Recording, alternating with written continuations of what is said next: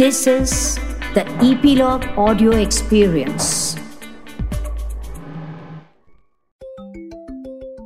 नमस्ते प्यारे बच्चों। आज चुलबुली टेल्स में मैं सुनीता मालपानी आपको सर्कस में काम करने का ड्रीम रखने वाले एक हाथी की कहानी सुनाने वाली हूँ। और कहानी का नाम है मन मौजी हाथी। कुछ हाथी जहाज़ से समुद्र पार कर रहे थे और वे एक सर्कस में काम करने वाले थे। उनमें से एक का नाम था ओलिवर। और जब वो बंदरगाह पर उतरे, जहाँ पे सारी शिप्स आती है ना, पोर्ट, उसे कहते हैं बंदरगाह तो सर्कस के मालिक ने उनकी गिनती की। एक, दो, तीन, चार, पाँच छ सात, आठ, नौ, दस। दस हाथी। उनमें से एक और जुड़कर बने ग्यारह। ओलिवर ने कहा, ज़रूर कुछ गड़बड़ हुई है। मैंने तो सिर्फ़ दस हाथी ही मंगाए थे। सर्कस के मालिक ने कहा, हमें ग्यारह की ज़रूरत नहीं है। मैं ज़्यादा जगह नहीं घेरूँगा, ओलिवर ने कहा। हाथी हमेशा बहुत जगह घेरते हैं, सर्कस के मालिक ने कहा। अलविदा, ओलिवर, दूसरे हाथियों ने कहा। अपना अच्छी तरह से ध्यान रखना। ओलिवर बेचारा बिल्कुल अकेला था। वो कहाँ जाए, उसे पता नहीं था। तभी वहाँ एक छोटा चूहा आया। तुम चिड़ियाघर में क्यों नहीं जाते? चूहे ने कहा। शायद चिड़ियाघर में तुम्हें कोई काम मिल जाए। चिड़ियाघर मतलब जू। शुक्रिया, मैं अभी वहाँ जाऊँगा ओलिवर ने कहा। टैक्सी! ओलिवर ने एक टैक्सी को रोका। तुम्हें ले जाने के लिए बड़ा ट्रक लगेगा, टैक्सी वाले ने ओलिवर से कहा, और टैक्सी रुकी नहीं। फिर ओलिवर ने मोटर कारों का पीछा किया, और उसने देखा, ड्राइवर मुड़ते समय अपना हाथ बाहर निकालते थे राइट जाते थे तो राइट की तरफ़ लेफ़्ट जाते थे तो लेफ़्ट की तरफ़। ओलिवर ने भी चलते चलते अपनी सूंड को राइट में घुमा दिया जब वो राइट में टर्न करता। और राइट में जाके उसने देखा, एक महिला वेइंग मशीन पे अपना वज़न ले रही थी। और वो महिला ने कहा, बाप रे, मेरा भार एक हाथी जितना है। ओलिवर उस मशीन पर खुद चढ़ गया और अपना वज़न लेने लगा और बोला, मेरा भी वज़न एक हाथी जितना ही है। अंत में ओलिवर चिड़ियाघर पहुँचा। यहाँ कौन इंचार्ज है? ओलिवर ने पूछा। मैं हूँ, एक आदमी ने कहा। क्या आपको एक हाथी की ज़रूरत है? ओलिवर ने पूछा। नहीं नहीं, अभी तो नहीं, चिड़ियाघर के इंचार्ज ने कहा। खैर शुक्रिया, ओलिवर ने कहा और वहाँ से आगे बढ़ गया। आगे एक आदमी मूंगफली बेच रहा था। क्या मैं आपकी मूंगफली बेचने में मदद करूँ? ओलिवर ने पूछा। बताओ, तुम मूंगफली खाओगे या उन्हें बेचोगे? उस आदमी ने पूछा। मैं उन्हें खाऊँगा, ओलिवर ने कहा। फिर उस आदमी ने सच बोलने के लिए ओलिवर को कुछ मूंगफलियाँ खाने को दे दी। ऑलिवर ने फिर चिड़ियाघर छोड़ दिया। अब वो सड़क पर चलने लगा। क्या आपको कोई पालतू जानवर चाहिए अपने घर में रखने के लिए? मैं तैयार हूँ। ऐसे वो पूछते पूछते सड़क पे चलने लगा। पालतू जानवर मतलब पेट एनिमल एक आदमी ने कहा, मेरे घर में तो पहले से ही एक तोता है। मैं आपको नहीं रख सकता। एक और ने कहा मेरे पास एक गोल्ड फ़िश मछली है। एक ने कहा, मेरे घर में तो म्याऊ बिल्ली है, मैं आपको नहीं रख सकता। तो एक ने कहा, मेरे पास बतख है। फिर एक महिला बोली, अगर तुम कुत्ता होती तो मैं तुमको ज़रूर रख लेती। ऑलिवर बोला, मैं कुत्ता होने का नाटक कर सकता हूँ। ठीक है, महिला ने कहा। फिर ऑलिवर और वो महिला बाहर घूमने गए। और ओलिवर भौंका। और सारे लोग ओलिवर को देख के बोल रहे थे, कितना बड़ा और अच्छा कुत्ता है। हमने ज़िंदगी में इतना बड़ा कुत्ता पहले कभी नहीं देखा। ओलिवर को बड़ा अच्छा लग रहा था, लोग उसकी तारीफ़ कर रहे थे। थोड़ी देर में ओलिवर ने कहा, मुझे भूख लगी है, चलो घर चले। और उस महिला ने ओलिवर को घर पे ला के और उसको एक रसीली हड्डी दी खाने के लिए ओलिवर ने पूछा, क्या आपके पास घास है?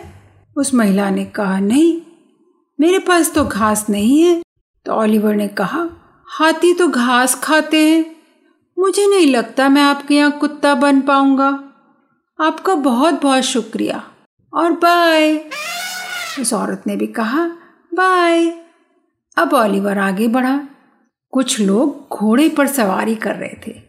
ऑलिवर उनको देखता रहा और उसने देखा घोड़े घास खा रहे थे। ऑलिवर ने सोचा, काश मैं भी घोड़ा होता। फिर वो वहाँ के आदमी के पास, जो इंचार्ज आदमी था, उसके पास गया। क्या आपको एक घोड़े की ज़रूरत है? ऑलिवर ने पूछा। पर तुम तो हाथी लगते हो। मैं तुम्हारी सवारी ज़रूर करूँगा, उस आदमी ने कहा। और फिर वो आदमी ओलिवर की पीठ पर बैठ गया और ज़ोर से चिल्लाया, जंप! और जैसे ही उसने चिल्लाया, जंप, कूदो! सारे घोड़े उस बाढ़ के ऊपर से कूद गए।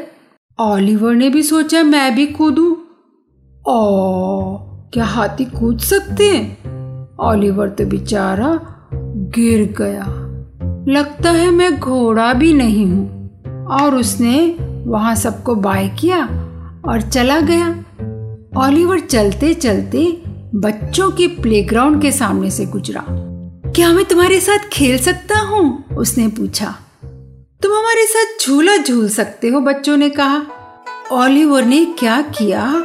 अपनी सूंड में पूरे झूले को ही बच्चों के साथ उठा लिया और उसको हिलाने लगा और पूछा क्या इस तरह से झूलते हैं?